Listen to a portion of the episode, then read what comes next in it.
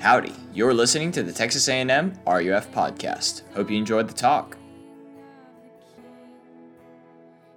Um, hey, I, I, also just wanted to say, too, um, thanks again, Joe, for being with us. Um, that was awesome. And as Joe was saying, so he works for a group, a ministry called RYM, Reformed Youth Ministries. Uh, some of you might have gone to RYM conferences growing up. Uh, we've had interns. Uh, our, uh, Margaret Duran, who's my admin assistant, her, her real full time job is working for RYM. So it's just a really special ministry. And Joe is really involved in recruiting interns. So they have interns. If you went to like our RUF Beach Week last year or summer conference in the past, they just do that all summer long at the beach and up in Colorado and things like that. So if you're at all interested in spending your summer serving middle school and high school students at the beach and in the mountains, um, talk to Joe after. He would love to get you more information about that. Um, okay, so we, we're at the end of our sermon series on Genesis. And again, just to repeat, like why why are we doing this? Well, this first little part of the book of Genesis, a lot of people say that really the entirety of the Bible kind of finds its foundation and just is an unraveling from these first 11 to 12 chapters of Genesis. That in this chapter we really get the story kind of in uh, in like a tightly packed, concentrated way. And so this is God's story. It lays the foundation for our story. At least that's our hope, is that you come more and more to see that the Bible, for all that it is, it's a lot of things, but chiefly it is a story. It's God's story and it's yours. Um, all right, so we're going to be uh, starting Genesis chapter 11, verse 10. You can follow along up there in your bulletin, in your Bible. This is God's word for you. Let's read. These are the generations of Shem. When Shem was 100 years old, he fathered Arpachshad two years after the flood. When Terah had lived 70 years, he fathered Abram, Nahor, and Haran. Now these are the generations of Terah. Terah fathered Abram, Abram, Nahor, and Haran, and Haran fathered Lot. Haran died in the presence of his father Terah in the land of his kindred in Ur of the Chaldeans. And Abram and Nahor took wives. The name of Abram's wife was Sarai, and the name of Nahor's wife Milcah, the daughter of Haran, the father of Milcah and Iscah. Now, Sarai was barren. She had no child. Terah took Abram, his son, and Lot, the son of Haran, his grandson, and Sarai, his daughter in law, his son Abram's wife, and they went forth together from Ur of the Chaldeans to go into the land of Canaan. But when they came to Haran, they settled there. The days of Terah were 205 years, and Terah died in Haran.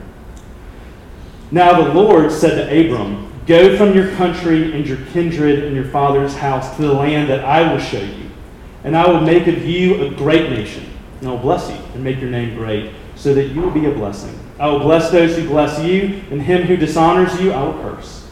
And in you all the families of the earth shall be blessed. So Abram went as the Lord had told him, and Lot went with them. Abram was 75 years old when he departed from Haran. And Abram took Sarai his wife and Lot his brother's son and all their possessions they had gathered and the people that they had acquired in Haran. And they set out to go to the land of Canaan.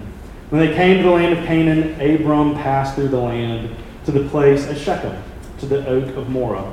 At that time the Canaanites were in the land. Then the Lord appeared to Abram and said, To your offspring I will give this land. So he built there an altar to the Lord who had appeared to him. From there he moved to the hill country on the east of Bethel and pitched his tent, with Bethel on the west and Ai on the east. And there he built an altar to the Lord and called upon the name of the Lord. And Abram journeyed on, still going toward the Negeb. This is the word of the Lord. Um, okay, so when we just think about the things that are just in the culture you know, just things that are just in the air. We breathe ideas, like the things that people just kind of take for granted, just assume. I think one of the things floating around out there uh, is this idea of needing to find your purpose in life. Right? Like, what is it? What is my purpose? And there's this sense, right, that we are all these kind of independent, self determining people. So is everyone else. And, like, that's a thing. That's a thing we need to do is, like, I need to discover who I am, what I'm for, what's my purpose. And that kind of comes in the form of, hey, you can do anything. You set your mind to follow your dreams, follow your heart, right? Like every the theme of every Disney movie that exists. And on the surface, there's something about that that feels kind of right. But in practice, I think there's actually a lot of stress and burden on that too, right? Like, what if I don't do the right thing? What if I get my purpose wrong? What if I like screw it up? Uh, there's a part of a Fleet Foxes song. It's called "Helplessness Blues." The song is. I think it actually taps into some of that experience, and it goes like this. Says, "I was raised up believing I was somehow unique, like a snowflake." distinct among snowflakes, unique in each way, you can see. And now, after some thinking, I'd say I'd rather be a functioning cog in some great machinery serving something beyond me. But I don't know. I don't know what that will be. I'll get back to you someday soon. You'll see. Do you resonate with that at all? I, th- I think some degree, you do. And you know why? It's because I think there's a reason why maybe you came here or the reason why you love being an Aggie. Because to be an Aggie is actually to tap into something, like a purpose that is bigger than you are. And like people actually find a lot of energy and joy um, in, in actually tapping into this like this big thing called Aggie. And um, I think what I want us to see in our passage tonight is that God actually has a plan and He has a purpose that He is working out in the real world that you and I live in, and He works it out in the lives of real living and breathing human beings. Um, and He is asking us to actually step into a purpose that He has, to actually be cogs in the machine bigger than ourselves. And that's actually a beautiful thing. So, here at the end of our sermon series on the book of Genesis, right, that's just what I was thinking about. We, look, we've been spending this whole semester on thinking about the story, the big story of the Bible that we see unfolding here. I want us to see that God, God's story is a kingdom story. It's a kingdom plan for the world. God has a kingdom plan for you.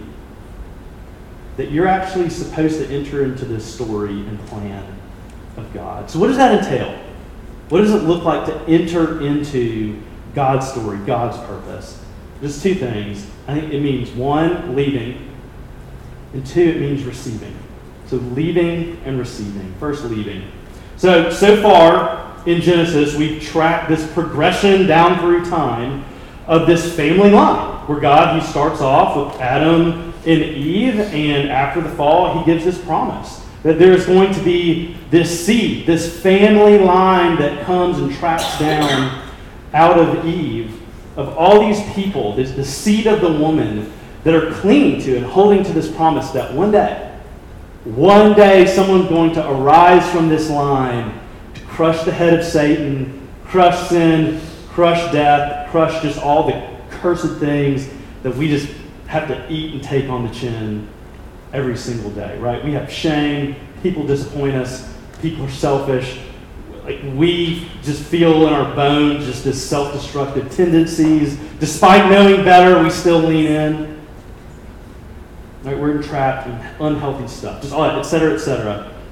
It has been promised that somebody is going to come and set us free from that.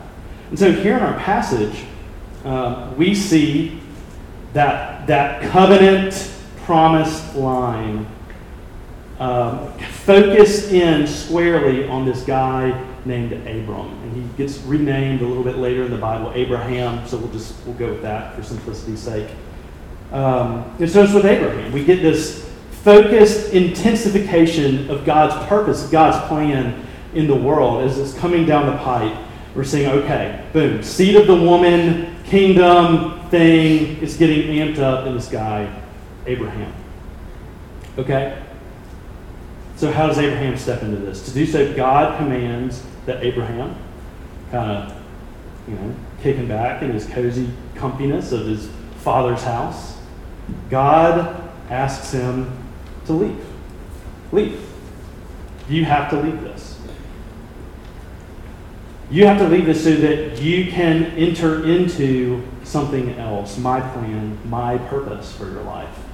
Um, and look, I always want to be careful and kind of explain this well when I talk about Old Testament and Old Testament figures, because the message of the Old Testament is not necessarily, hey, go be like Abraham.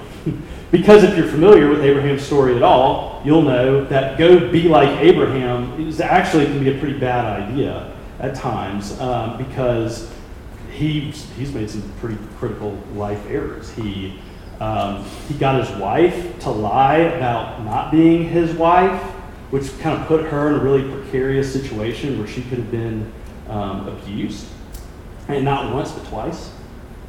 Um, all to save his own hide.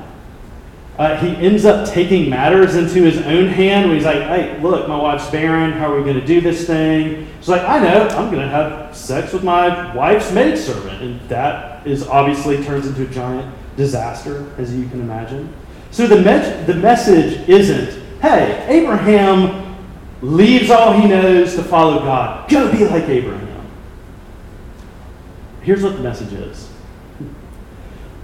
God has set his covenant love. And the Hebrew word for, for covenant there is, and it's a super Hebrew sounding word, is the word hesed, with that good Hebrew sound in it. Hesed means steadfast, committed. This is never stopping, never ceasing, always and forever loyal love. It's no matter what you do, you can't screw this up because I got you. You're my person, love. Right? And God sets that on Abraham. And it's this what does he set on Abraham? Verse 2 and I will make of you a great nation. I will bless you. I'll make your name great so that you will be a blessing. I will bless those who bless you, and him who dishonors you, I'll curse. And in you, all the families of the earth shall be blessed. And so, what that means for you and me is not be like Abraham, but be in Abraham's family. Be in Abraham's family. Because when you are in Abraham's family, you are in God's plan. Um, if, if you've ever gone to vacation Bible school, maybe you've, or yeah, what, vacation Bible school? Is that right? Is that how you say that? Um, yeah, that's it. Something like that. Maybe you sung the song Father Abraham had many sons. Many sons had Father Abraham. I am one of them, and so are you. So let's all praise the Lord. Right?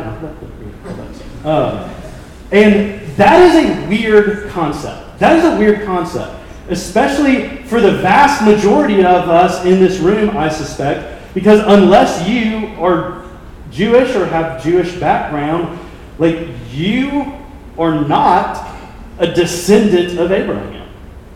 Right? We are what the Jews, or at least most of us, what the Jews in the New Testament called Gentiles, the non genetic blood children of Abraham. But here's the mystery and the New Testament uses that word. It uses the word mystery. The mystery of the good news is that God's plan for salvation is that He is going to make sons and daughters of Abraham out of people that aren't sons and daughters of Abraham. Because that really wasn't it all, all along. And this is actually the big mind blowing thing for a lot of people is that it was all about actually being spiritual, spiritual sons and daughters of Abraham by faith.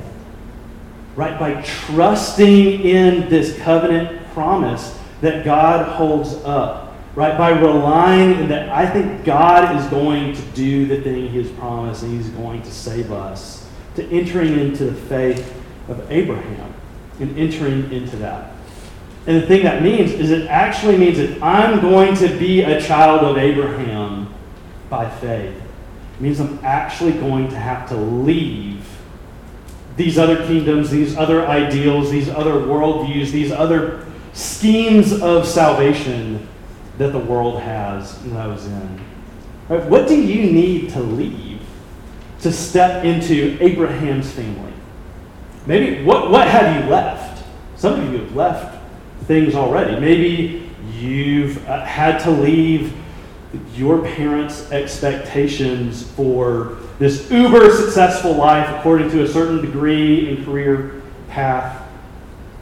Um, maybe it's that you've literally left just kind of a, a very cultural Christianity um, way of thinking, right? One where you know Jesus is around, but he's not in the center. He's not in the middle of who I am and what we're doing and how we're deciding what's right and what's wrong and um, how we're going to engage with the world around us. Maybe you've had to leave that to step into Abraham's family. Um, but you know what? Whether whether you still need to leave something or if you already have left something, the thing about being in God's plan is that it is actually a lifestyle of leaving. It's a lifestyle of leaving. I mean, when you look at the passage, you see how even when Abraham he gets to Canaan, he gets this land where God wants him to go, he's still moving from place to place. And he's being promised, hey, I'm going to give you this land. I'm going to remove these enemies. This is going to be for you. This is going to be for your children. It's going to be their kingdom, your kingdom. But it's not theirs yet. And spoiler alert, it's not going to be theirs ever in Abraham's lifetime. It's not going to be theirs in his son's lifetime or his son's lifetime.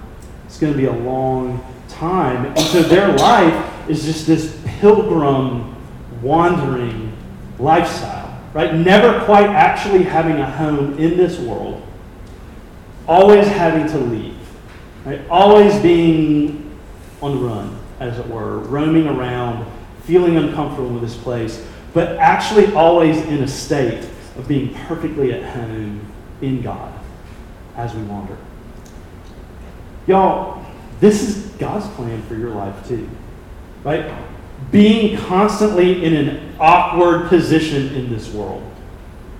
And I think one of the most evident places where, where we feel that here at A&M kind of is in this demand to be just busy, right? Always busy. And I know some of you are going, mm, I don't know, because I, I, it's actually the busyness that's what feels awkward. That's what feels bad. Um, I don't know that. I don't know. Let me ask you this. What if you actually said no to busyness? Or what if you said, no, I'm leaving busyness and I'm going to step into a life of like just kind of soberly setting priorities, like locking down, nothing's going to encroach on fellowship space, Nothing's going to encroach on rest. Nothing's going to encroach on like getting good night's sleep, eating three square meals a day. Nothing's going to encroach on me being a healthy, functioning human being. Not even the streaming demands it. What if you did that? Some of you are like already going, that's impossible. There's no way I can do that. So maybe busyness is the thing that you're being beckoned to leave. Right? What if we're actually being asked to, to leave that and to step into like setting up spaces of, of worship? Right, like Abraham does. Right? Everywhere he goes, he kind of sets up a little altar here and a little altar there. What if God's asking you to leave busyness and to step into just a life where, hey, I'm going to prioritize, maybe it's here, maybe even better, maybe it's worship with the local church on Sunday. Um, I'm not going to let anything get in between like me fellowshipping with God's people, right? The place where the Holy Spirit is dwelling. What if we left um, and stepped into something else, and we actually like looked the busyness monster in the face and said, "No, no." I don't want you because there's something promised to me that you can't give, that you can't give, something better. So, what's that? What is that? What are we being promised? So, uh, second, receiving. Right? Stepping into God's plan is one of, of receiving. So, God, who makes this covenant promise to Abraham, and this is sort of the initiation of it because there's a few more scenes where God steps in and further clarifies the covenant and promises uh, contained in it. So, what was promised? Uh, there's like a handful of things in here a, a, land, a people, a nation that would come from him, a great name. Next, a great status, honor, dignity uh, is being promised to him. Protection. God's going to have his back. Um, even that this, this worldwide salvation, all the families of the earth are going to somehow uh, be able to find salvation flowing out of Abraham's family. And, so, and just to kind of sum it up, I think God is saying, I am promising me to you, Abraham. I'm promising that I'm going to be your God, you're going to be my person, and your people are going to be my people. We belong to each other now. And so just naturally, organically, just just the blessings of that are yours. Um, what's the quid pro quo? What does God say? Hey, I'll give this to you if and only if you do this to me. Right? What, what did Abraham have to do to earn this? Nothing. Right? Nothing. Just be a rank pagan idol worshiper of Ur. Right? That was the only resume prerequisite that Abraham brought to the table. That was his resume. And the crazy thing is, I, I don't know if you caught it here in, in the passage, but when the text introduces Abraham's wife, Sarai, uh, she's, she's barren. She can't have children. She doesn't have any children. But God's promise is people are going to come from you. Whole nations are going to come from you, Abraham. And so it's going to come from Sarah this barren woman. And so that just even further accentuates this the fact that God's plan of salvation is not going to be accomplished by human ability. It's just not. It's going to have to come through supernatural working of God. And really, all this the land, the descendants, the nations, all this stuff you know what it really is? It's all just one big way. That's pointing away from physical things, but pointing directly at spiritual things. Um, in fact, the book of Hebrews, it says this in uh, the book of Hebrews, New Testament book, it's a long, long time after this, says this about Abraham. Says, By faith, Abraham obeyed when he was called to go out to a place that he was to receive as an inheritance. And he went out, not knowing where he was going. By faith, he went to live in the land of promise, as in a foreign land, living in tents with Isaac and Jacob, heirs with him of the same promise. And this is, this is key, y'all. For he was looking forward to the city that has foundations, whose designer and builder is God. By faith, Sarah herself received power to conceive, even when she was past the age, since she considered him faithful who had promised. Therefore, from one man, and him as good as dead, were born descendants as many as the stars of heaven, and as many as the innumerable grains of sand by the seashore. These all died in faith, not having received the things promised, but having seen them and greeted them from afar, and having acknowledged that they were strangers and exiles on the earth. They're always leaving. For people who speak thus make it clear that they are seeking a homeland.